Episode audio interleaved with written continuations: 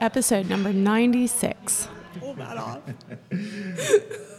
right, you ready? I'm Clay Lowe.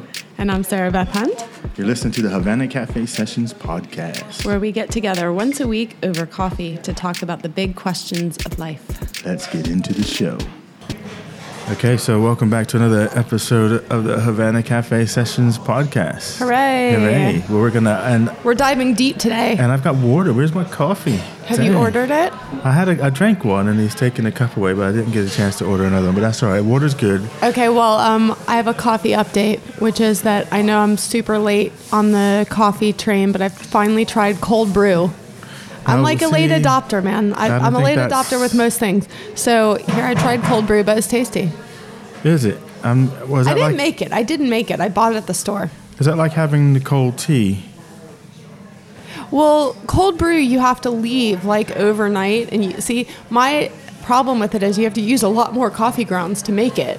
Right. But it's supposed to be like smooth and take away But all the cold. acidity and stuff. Yeah, yeah. Yeah. Cold, a cold brew. Yeah, you did the same thing my husband Steven did. So, so you have to drink it cold. I was like, yeah, it's kind of essential in the cold brew kind of. So I imagine when they started making iced tea, that's how tea drinkers are probably thinking, "What ice in the tea?" Like even here, these guys don't necessarily like iced tea. Yeah, my mom's in town, so we've got iced tea in our fridge now. the idea of iced tea is like, "What? What?" So, So that's that's my coffee update. But, I haven't uh, bought into iced coffee yet, so sorry. Okay. Moving on. We'll wait for your Moving hot on, coffee. I haven't had a mystical experience to move me enough to have a cold coffee, Okay, so which is what we're talking about. Yes. Mystical experiences. yes, Yeah. there's this great. Shall I hit you with a big quote Yeah, to start us for it. off? Okay. Did you read that Bertrand Russell thing? So he's written, uh, you know, so Bertrand Russell, the philosopher. So Yeah. he's um, written this uh, just essay. That's the title to a book of essays called Mysticism and Logic, which was great and great for us as sort of um, philosophers who do rather than, yeah. Anyway. Yeah. So he says um, that there's two conflicting human impulses one urging men towards mysticism, and the other urging them towards science. But the greatest men who have been philosophers have felt the need both of science and mysticism, and attempt to harmonize the two was what made their life. And then he says, and what always must, for it for all its arduous uncertainty, make philosophy a greater thing than either science or religion. So it's like the kind of compulsion to blend the sort of mystic insight with the what do we see with our senses and what can we observe empirically kind of thing that makes philosophers so great. So here we are. Cheers. Well, I like I like the that idea about the blend of the two of Yeah. mysticism and science because there has been that divergence of you know Yeah. either, either off in the ecstasy and mysticism and divorced from anything Real. real, Yeah. um, or you're all the way to the rational side and it's science and all that other stuff is new age hokey pokey yeah. nonsense. So then you got, but I think this idea of the blend, isn't it?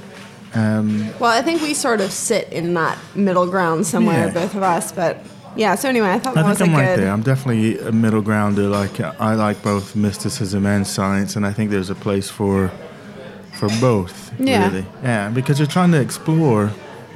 Well, I guess you're just trying to explore what what what is what is this thing that we're doing. Yeah, totally. You know, and, and then what's is there anything that's sort of greater than what we're doing, and what's the connection to all of that, and um, because I think mysticism's been well, it's been a topic. Well, it's been something that's I've been involved in.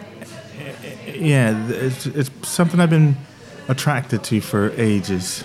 Okay. Um, probably going back to a young kid, before I knew the words mysticism, but there was always this kind of search for something, something that was outside of organized religion. right. So my parents were very, you know, religious. I was going to say spiritual, but they were more religious than spiritual. And so we had all the church thing, and then there's all this God thing, and then you think there's this other force that's out there. And you know, as a kid, you're trying to. Well, I guess at the beginning you just believe that there's some other.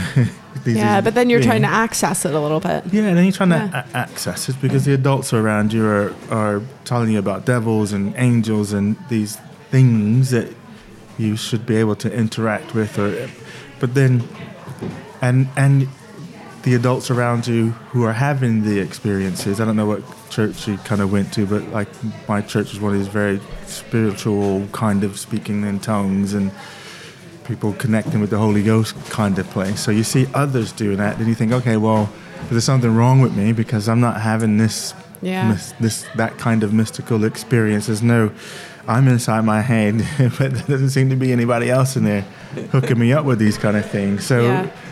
It was that search for, for not, I wanted to have it be something that wasn't just in my mind. Like, Like- that it was real. Like yes, like for God to come and pull this chair out, sit down, and say, "Clay, I'm God." Here's the answers. Yeah, What do you here I wanna am. know? What do you want to know? Come on, let's talk. Let's rap. Not, you know, you have Yeah. to wait to the end of the world before you know he, he comes back. But other people say they're speaking to him now. So yeah, so that's been my quest, my search. Yep. Yes. So where did you first come across the concept of mysticism? Do you remember? Well, it was through the whole sort of martial arts gig. So Okay. watching uh, Kung Fu Theater. Did you watch that when you were a kid? Kung Fu No. Theater? No. Because all the warriors and stuff, they had all these mystical powers, didn't you know? They, so they were great warriors and they could do the impossible. Um, but they were always, it was, you know, the connection to Zen, Zen Buddhism and, and that sort of thing, and then meditation. And so their journey always was a journey of spirituality and connecting with this larger force again. And through that larger force, gave them, Right. it didn't Yes. give them magical powers, Gave them but- powers beyond. but it, it, it gave them the full use of themselves as human beings. So part of the issues that I think that we have in a sort of maybe modern society is maybe we've forgotten who we are, and we're detached from what we're actually capable of. Because some people, as as we we're saying here, it's science and all the other stuff is hocus pocus. So don't believe those things, and so we're cut off from those things. Whereas it seemed through these characters that they reconnect through meditation, through studying, through using the body. They reconnect with that Yeah. force themselves, and then they're able to do feats that any human could do if they go on that journey. Interesting. Okay. So that was it. So I wanted my, my magical powers. There's a a good quote about the difference between mysticism and religion that I got off this Christian mysticism book. And it says, which it sort of helped me like differentiate like what are we talking about here. So it says mysticism is the art of union with God. Mysticism is the exper- um, experiential core of spirituality, contrasted with religion, which is an organized assembly of rituals, beliefs, and codes of conduct that are derived from spirituality. That Yes. sounds right, doesn't yeah, it? Yeah. Yeah. Yeah. Um.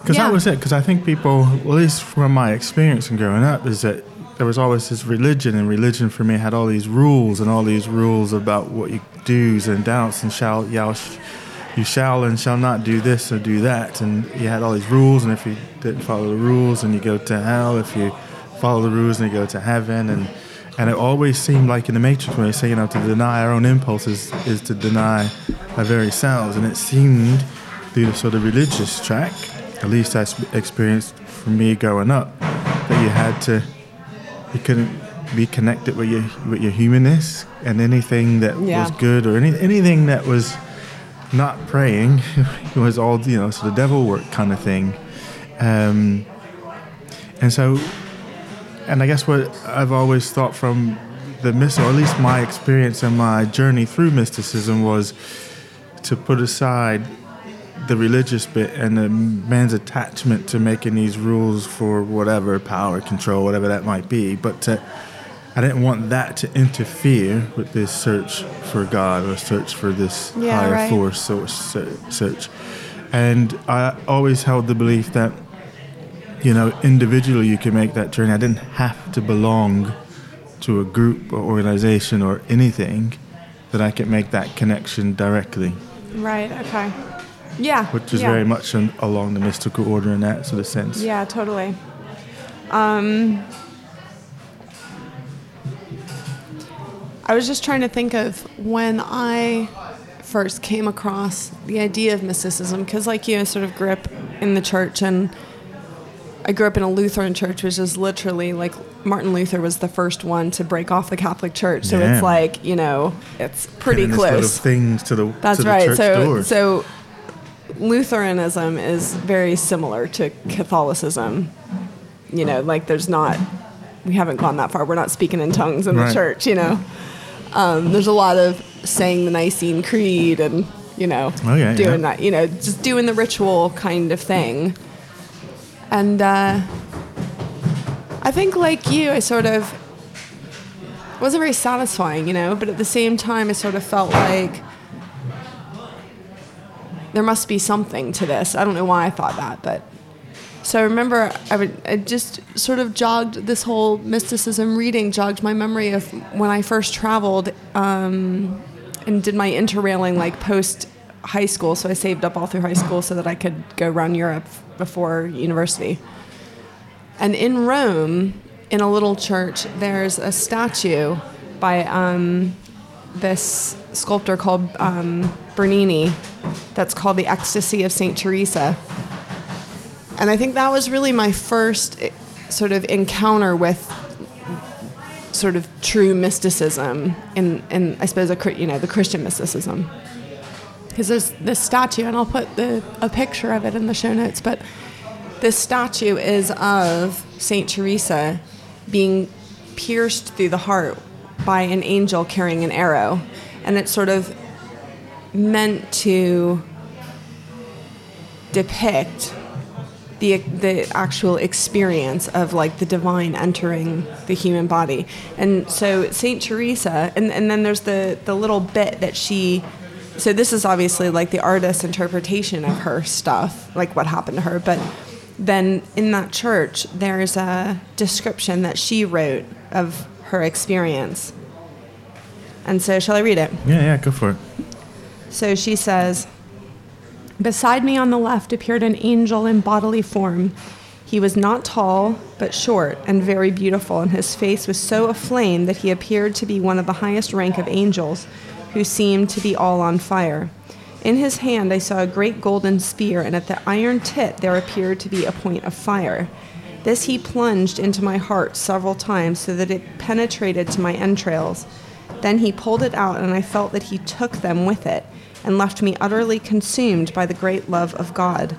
The pain was so severe that it made me utter several moans. The sweetness caused by this intense pain is so extreme that one cannot possibly wish it to cease, nor is one's soul content with anything but God. This is not a physical but a spiritual pain, though the body has some share in it, even a considerable share. And I just, I, I looked that up today, but I remember reading that as soon as I read it, you know. And I just remember like looking at that statue and being like, wow, I have not felt that. Yeah. You know, and sort of there's that feeling of, uh, I suppose, like almost jealousy a little bit. That's like, Well, you want to know Well- if it's real, don't you? Yeah. And you want to, you know, that was my thing. It was like I want to, you know, these people and they describe it in such vivid detail, and you're like, well, I, I want to know what that's like. what that's like, and is that Yeah. real, or is that something that you've created in your head and you just believe it so much that you've had that experience, or is it something outside of self, and then anyone can access that? Because I do have the question of why is it, if it's a journey back to self. So if you look at some of the Kabbalah aspect and the zero and the nothing and the no thing, and this this journey back to the void or connecting with the void. Um, and it's something that we can do. We have access to this. Why are we Why are we cut off from it? And why do we? That, these are my questions. Why are we cut off from it? Why do we have to make? Such an effort to Yeah. get it. Why can't we Mm. just you know? chill? You just walk and we breathe, and no one had to teach me how to breathe. I don't. Did, did we have to get taught how to breathe? No.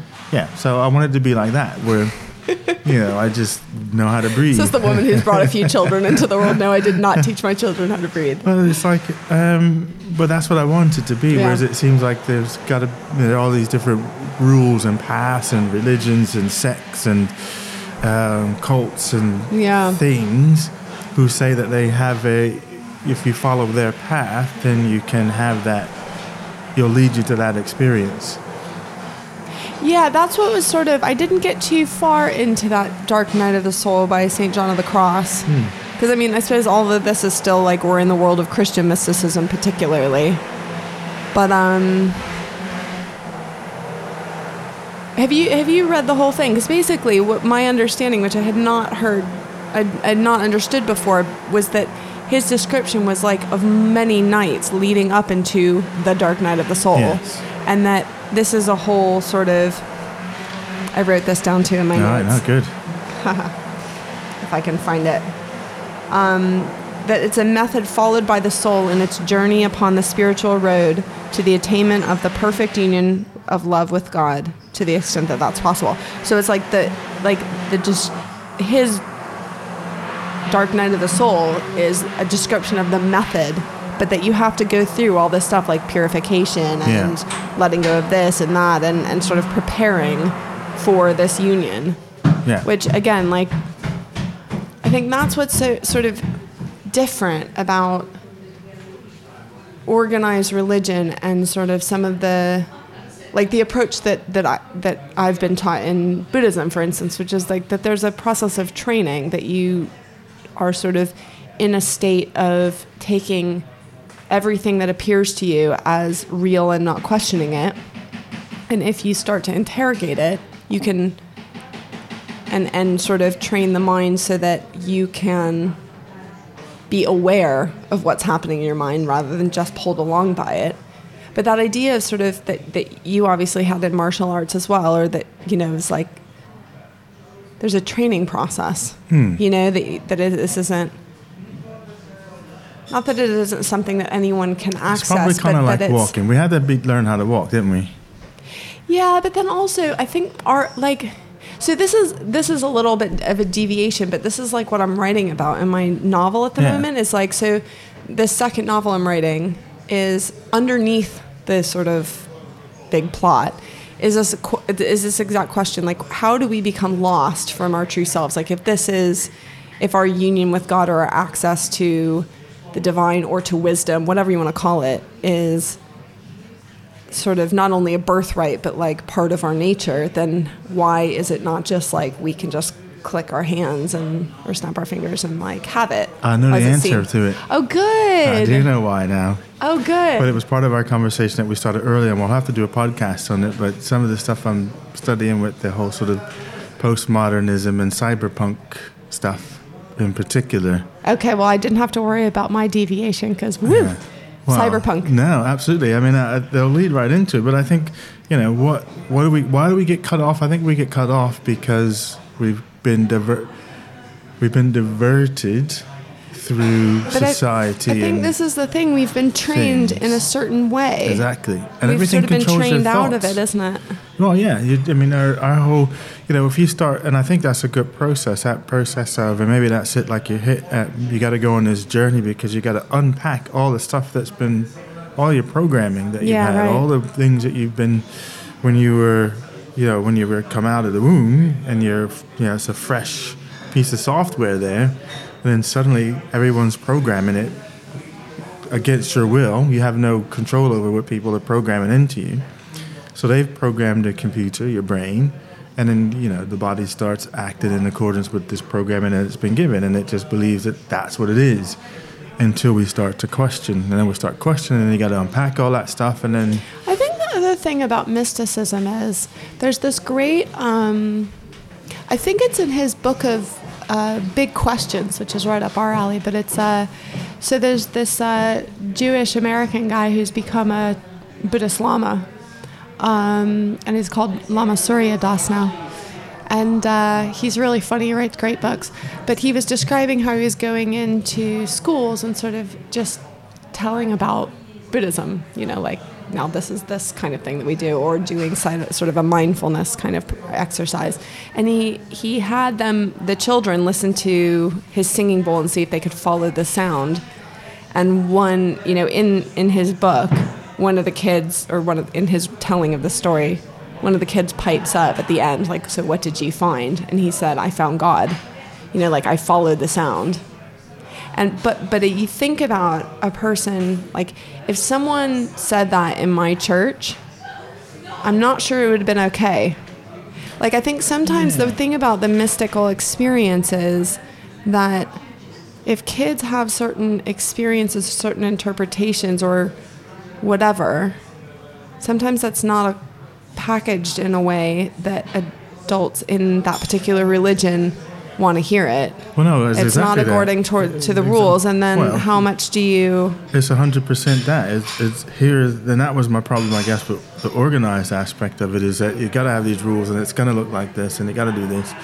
And here's what that experience to do. Any deviation of that, and then you're being tempted. You're being, um, you know, Yeah. Yeah, no, that's- I think Satan's so. doing this thing. Yeah, like they say, like, um, like kids who have their imaginary friends and stuff, and um, where I grew up, if you had an imaginary friend for you know the adults in my life, that was Satan trying to lead Oh, you astray. Yeah, and I had an imaginary friend called Monkey. Okay. That was my friend for quite a long time. That you know, used I used to do everything with this, whatever it was, and it, maybe it was an angel, a spirit, who knows. Do you have a, a visual image in your mind of what he looked like? No, it was just A presence. It was just a presence, and a presence that I carried on serious conversations with and did things with, and all of that. So Right. the adults in my life, for them, that was a concern, because for them, if you're having that kind of interaction, it can't be of anything good. It's only coming from bad, huh. and so for them, that kind of stuff was frowned upon. Yeah. But then you have to think, okay, well, what was I experiencing? I mean, I can have no way of reconnecting with that now because, Yeah. you know, it, you I was going to say it got beat out of me, but I don't think it went to that extreme. But, Yeah, yeah, but yeah. It, you know, get, you know, got molded out of it, and it's make believe, and it's this, and it's that, and to the point where you believe that those kind of things are just fairy tale stuff. But who knows? Who knows? Yeah. You know, um, you know, my mom was. You know, they were literally very, very concerned about how in connected and intense of a relationship I had with my invisible friend. Yeah. Um, so I must have been experiencing something, but for me it was normal, but for them it was bad, and then they made me not have that, and so now I don't know what that was. Yeah. Yeah. Um, let's take a quick break, and then we'll we'll carry on. All right. So while you are um, topping up your coffee, I want you to have a think about the big question, because that's something that we got coming up for episode number 100. So we've got, we're four weeks away. Yeah. Is it four weeks? We're 96, episode 96 today. So you've got a few weeks still to think about your big question. What's the big question that drives you? Like if you were going to sit down in the Havana Cafe and talk about the ultimate question, what would your ultimate would question be? be? And I know two people. Jonathan's working on his big question, and we have Dave. Dave's working on his big question. So I'd be interested to Yeah. see what those are. But for others, uh, we want you to, to think about what would be your big question, and what's the question that would. It could be about anything. It could be Yeah. about work related. It could be about purpose. It could be about spiritual stuff. It could be about time. It could be literally anything. Anything. Excellent. All right. Get that coffee topped up, and let's get back into the game. Okay, so moving beyond Christian mysticism, we've got mystic stuff happening in sort of all religions. Sort of, if you think about like a bubble off the side of it or something, isn't it? It's like the people who I suppose are like you and I, like in the religion, and it's not satisfying something, and they're wanting a direct experience. And maybe that's the distinction, isn't it? You want a direct experience as opposed to maybe necessarily going through a path like Yeah. a, like a organized religion. Because as you say, every every religion um, has its mystical sort of branch. So you've got Yeah. Christian mysticism, you've got alchemy, you've got um, Kabbalah for the uh, Jewish. Yeah, you got. Sufi, Sufism for the for Islam. Yeah, and then there's sects of sort of Taoism and stuff that Mm-hmm. And and the other mystical tr- tr- yeah, sorry. Yeah, no, go ahead. no, yeah. The um, one of the things I studied a lot more of in all my Indian sort of studies was there are a lot of mystic poet saints yeah. um, that sort of were wanderers singing these songs. They're called bhakti saints, and it's a lot of their. So they use a lot of imagery about the bride and the bridegroom. So even the men will sing of themselves as the bride in relation to God, who's the bridegroom, hmm. and these kind of things. But the thing that sort of occurs to me is that there's sort of similarities, I suppose, between, despite the fact that there's so many religious differences and doctrinal differences and ways of, like ritual differences hmm. between all these different religions, the mystical experience comes a lot closer than the religions do, I think. And one of the things that you see in everything is that everything's about love, isn't it? It's like, it isn't Rumi uh, another one Yeah. of these sort of Yeah, absolutely. yeah. So, yeah, everything is sort of described as, and any kind of union with the divine is, is mo- most commonly described as a sort of experience of, of intense love or something like that. So, uh, I thought that was kind of interesting. Um, yeah.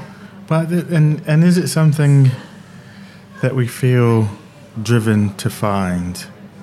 Just like you don't know, salmon are swimming up the river to find a place to spawn. Do we? Are we? Is there something that's pulling us to try and make this connection somehow?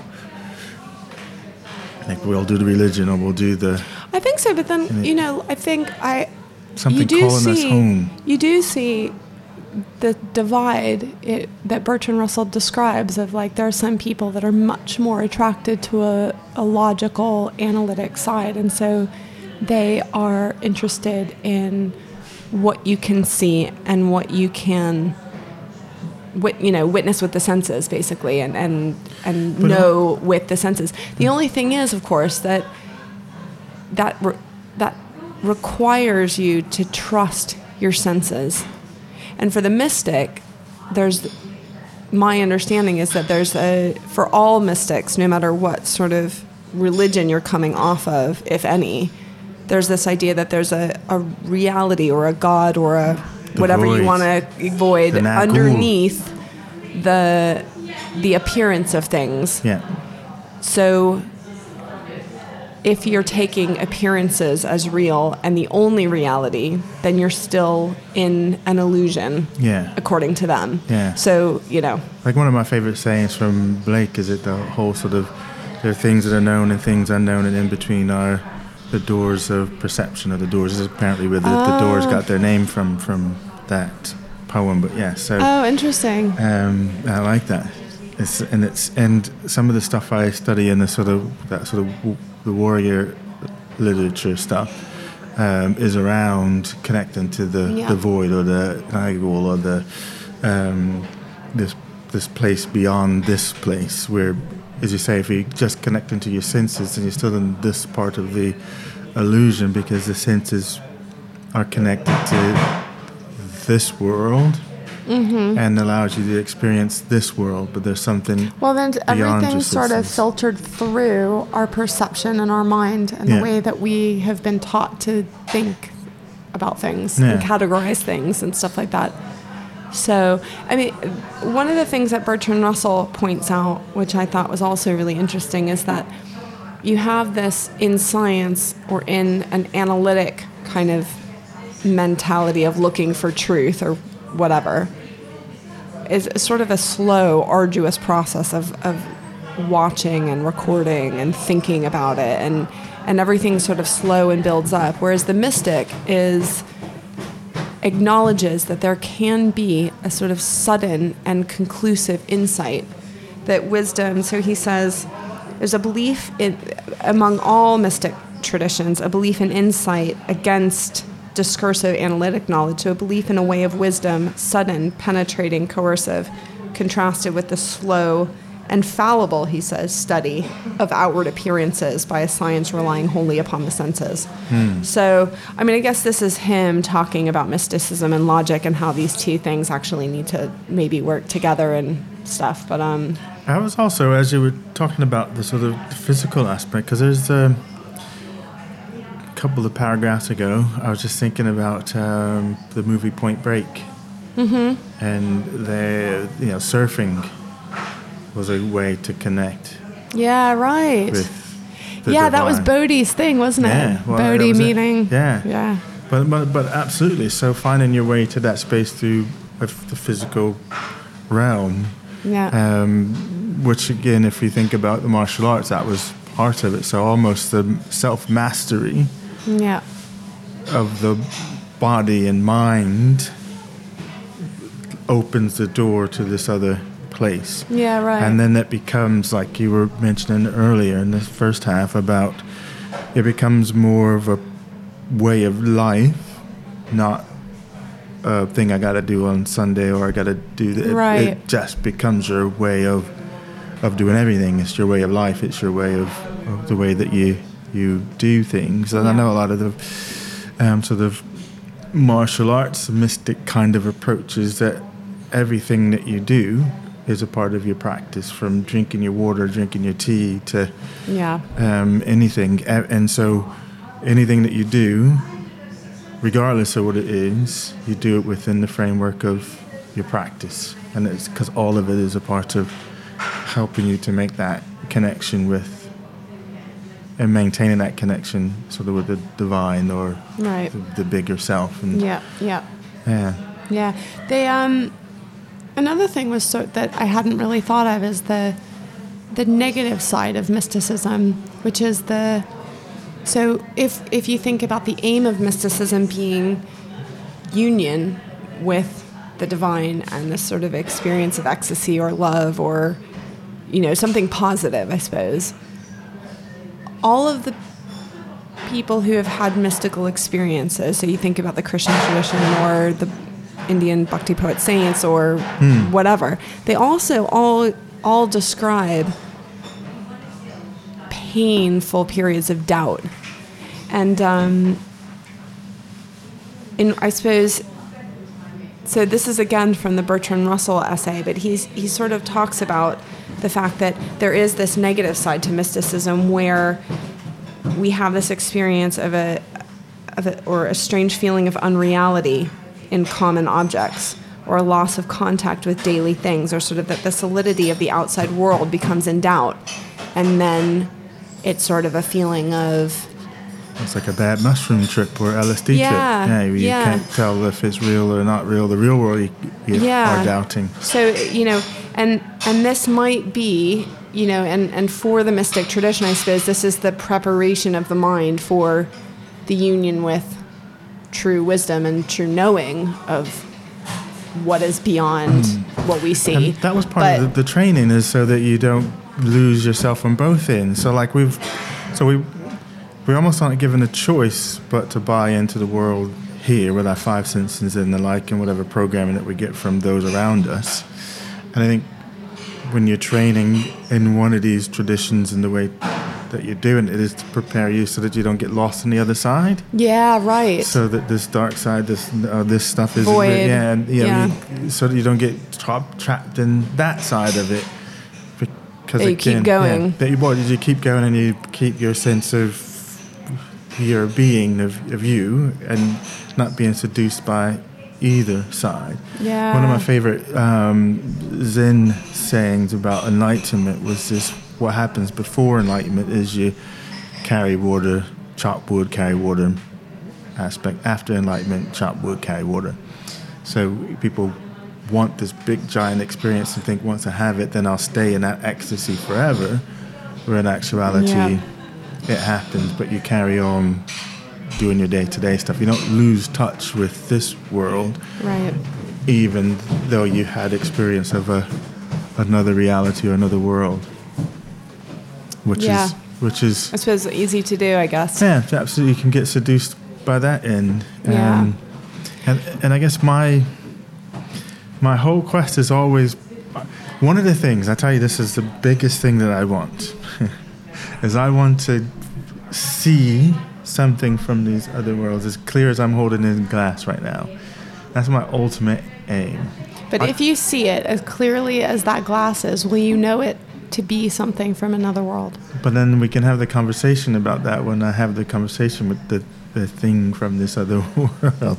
That's what I want. Because you can Yeah. have them in, like when I did the whole shamanism thing, and part of that, you know, another sort of mystic tradition, isn't it? So, you know, you can travel to the uh, underworld and midworld and upper upper worlds, and Yeah. um, but it, it happens inside of your mind, and you have, you know, and some people, you know, when I was doing my training, and you know, they would be describing things in great visual details as if you know they were there and seen it and Um, and yeah, I have glimpses in my mind, but it's in my, you know, it's inside of my head, and I'm like, you know what, I'm, that's cool, and it was a good experience, but It wasn't like holding that glass. it wasn't like holding that glass. I wanted to be like I am right here in this space and time. Yeah. That's how I want to Yeah. exist in this alternate reality. Just because it seems like fun, it's, it's probably, and I'm getting ready to lower the tone here, is why I wanted to have the a zombie apocalypse, man. I want to have this. I want, I want the world to be. You've done really well this episode because you've slid in a quote from the Matrix Yeah. and you've got the zombie apocalypse. That's two points. Yeah, absolutely. Good work on mysticism, no doubt. Yeah, well done. But yes, this is what I'm after, man. It's definitely what I'm after. Okay, so what do we, and we're going to do more on this topic because uh, I mean, mysticism is huge, and as you, you've mentioned, there's there's the Christian mysticism, there's Yeah. the Kabbalah, and there's shamanism, and there's Yeah, I would. I would love to know more about and- Kabbalah and stuff, particularly because that was like, well, this isn't why I want to know about it, but it, sort of became all the rage for a while because Madonna was doing it, and do you mm. remember that whole thing? Yeah, yeah, no, it was. And it's sort of like, yeah, I, I enjoyed the Kabbalah in terms of all the sort of symbology and understand. You know, again, you start looking at what does a symbol mean? Like, what does what does nothing mean? The word, and then when you break the word apart, the no thing, and this whole like before you're born, there's a no thing. There's you know, there's nothing. Mm-hmm. And so that whole sort of you know you know doing the, being the writer and all that sort of stuff. I just Yeah. love the play on the language and the symbolism. But you know you just see the word nothing and think nothing of it. yeah, Um, but forget about that language is a symbol itself. right. Um, and then that's a part of part of the Kabbalah aspect is uh, recognizing and understanding the various different symbols and the combinations of unlock different things. I think the interesting thing about mysticism for me is um, the guy who I sort of think of as my teacher now, who's sort of um, that I'm learning meditation stuff from, has, has has sort of passed on the joke about how, or not a joke particularly, but about how if two philosophers meet and they get along or they agree, one of them's not a philosopher. But if two practitioners meet, two spiritual practitioners meet, and they disagree, one of them is not a practitioner. So the idea is like underneath all of these traditions, the experience of it, whatever language you might put to it, hmm. is going to muddle it up a bit. Whereas, but but the experience of it should all be the same yeah. you know and I think that there's something I find makes sense about all that. I find this whole this is the right way, this is the wrong way to be kind of annoying, Well, yeah, and I think that was the whole th- maybe one of the attractions I think to me for mysticism is that you it, you can I mean there are mystical orders if you want to go that route, but you could also very much um, go your own route I to think it. yeah, and I think that's the sort of thing is like there's something that appeals to my scientific side of my mind that if all of these people from all of these different times and all of these different places in the world and all of these different societies and cultures and religious traditions are are are saying stuff in common about this experience that they've had. And something about that must be true. Like that's my that's my feeling about it. And what about things like um, I mentioned magic mushrooms and LSD and all these things, or the um, ayahuasca and a DMT, and there's a bunch of other stuff that you can take that apparently breaks down this reality to allow you to see into yeah the other reality. And then what makes me think, you know, is there something to that in the sense that why is the government so wanting to suppress But you know what happening? I, I think about that too? I think there's something about the training that needs to happen there too, because people can have experiences that they're not, that they can't really handle. Hmm. Whether, I don't know whether that's something that like you need a good guide.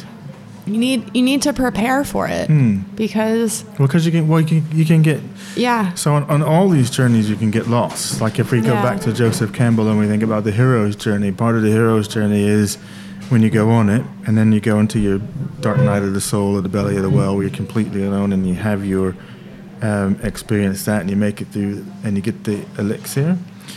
And I think people usually stop kind of there, but there's the return, and part of that whole idea is you got to make it back to the ordinary world. Sometimes the hero or heroine gets seduced by this otherworldliness and they never make it back and they get stuck into that space and so they don't complete the journey because they're stuck in that mystical place. Um, but the completion of it is the return and it's just as much work to get back as it was to get there. So both ways is a perilous journey Right. and you don't always make it back from it. And i think you know if you you know, you're doing some of this sort of um, I think that's the thing. psychotropic drug type things that Yeah. yeah. if you don't have a good guy. So if you're doing it for recreation and you're just playing around with stuff that's very potent, and then you get you lose track of what is real, um, versus if you're doing this for well, your mystical experience or Yeah, your yeah. spirituality, um, and wanting to connect with it in a reverent way, I guess. Um, but even then, you need a, a good guide yeah. in those sort of spaces. But yeah, yes, Yeah, that's interesting. Because it is, it is, there's all that, there's definitely that kind of thing in a lot of traditions that the experience is so wonderful and powerful, you just want to stay there, but Yeah. it itself is not, it, it's not permanent. Yeah, and maybe that all leads back to this idea of it being um, a way of life or a practice, as in Yeah, right. it's not a thing that you do on a Sunday or a Saturday or once a week or once a month. It's like how you live your life in totality from the time you wake up until the time you go to bed. That you're always mindful and being in that space, and you know you treat everything in the same way. So there's no separation Right, between yeah, yeah. between those things. So. Yeah, yeah, yeah. Yes. All I guess right. that's the, the reward when you get back. yeah. Knowing how to do that, I mean. Well, yeah, and to blend in and not lose touch with reality. You still got to get up and chop wood, carry water. You know, do the same things that you did before you've had your experience. Yeah. Um, yeah. Okay. Very good. I'm gonna have a mystical experience with another cup of coffee. I think. but not cold brew. And you know what I wrote down one of my in my diary today because, um, and it, I guess it directly relates to this is that that the remainder of this year is me dedicating myself to f- finding my way back to me through the body. okay. Yeah. Yeah. So that's that's if you're looking for a way to these mystical experiences, I think there's there is something about that what extremes that you can push your body through, Mm-hmm. And in those extremities you learn stuff about yourself Yeah. and the. And It a puts you into a different mental state. It puts you in a different mental state, and then you, you know, if you're talking about having an adversary, an adversary being bringing the best out of you, your adversary is that inner self, and then that you're, yeah, yeah, well, you, yeah, you, you learn a whole lot about yourself through that sort of that sort of space. And there was, um, and I know we probably need to close it down now. I was just thinking about the Tim Gallwey books. In the uh, one was about tennis, the inner tennis, inner Oh, something yeah, tennis, right, something right, like that.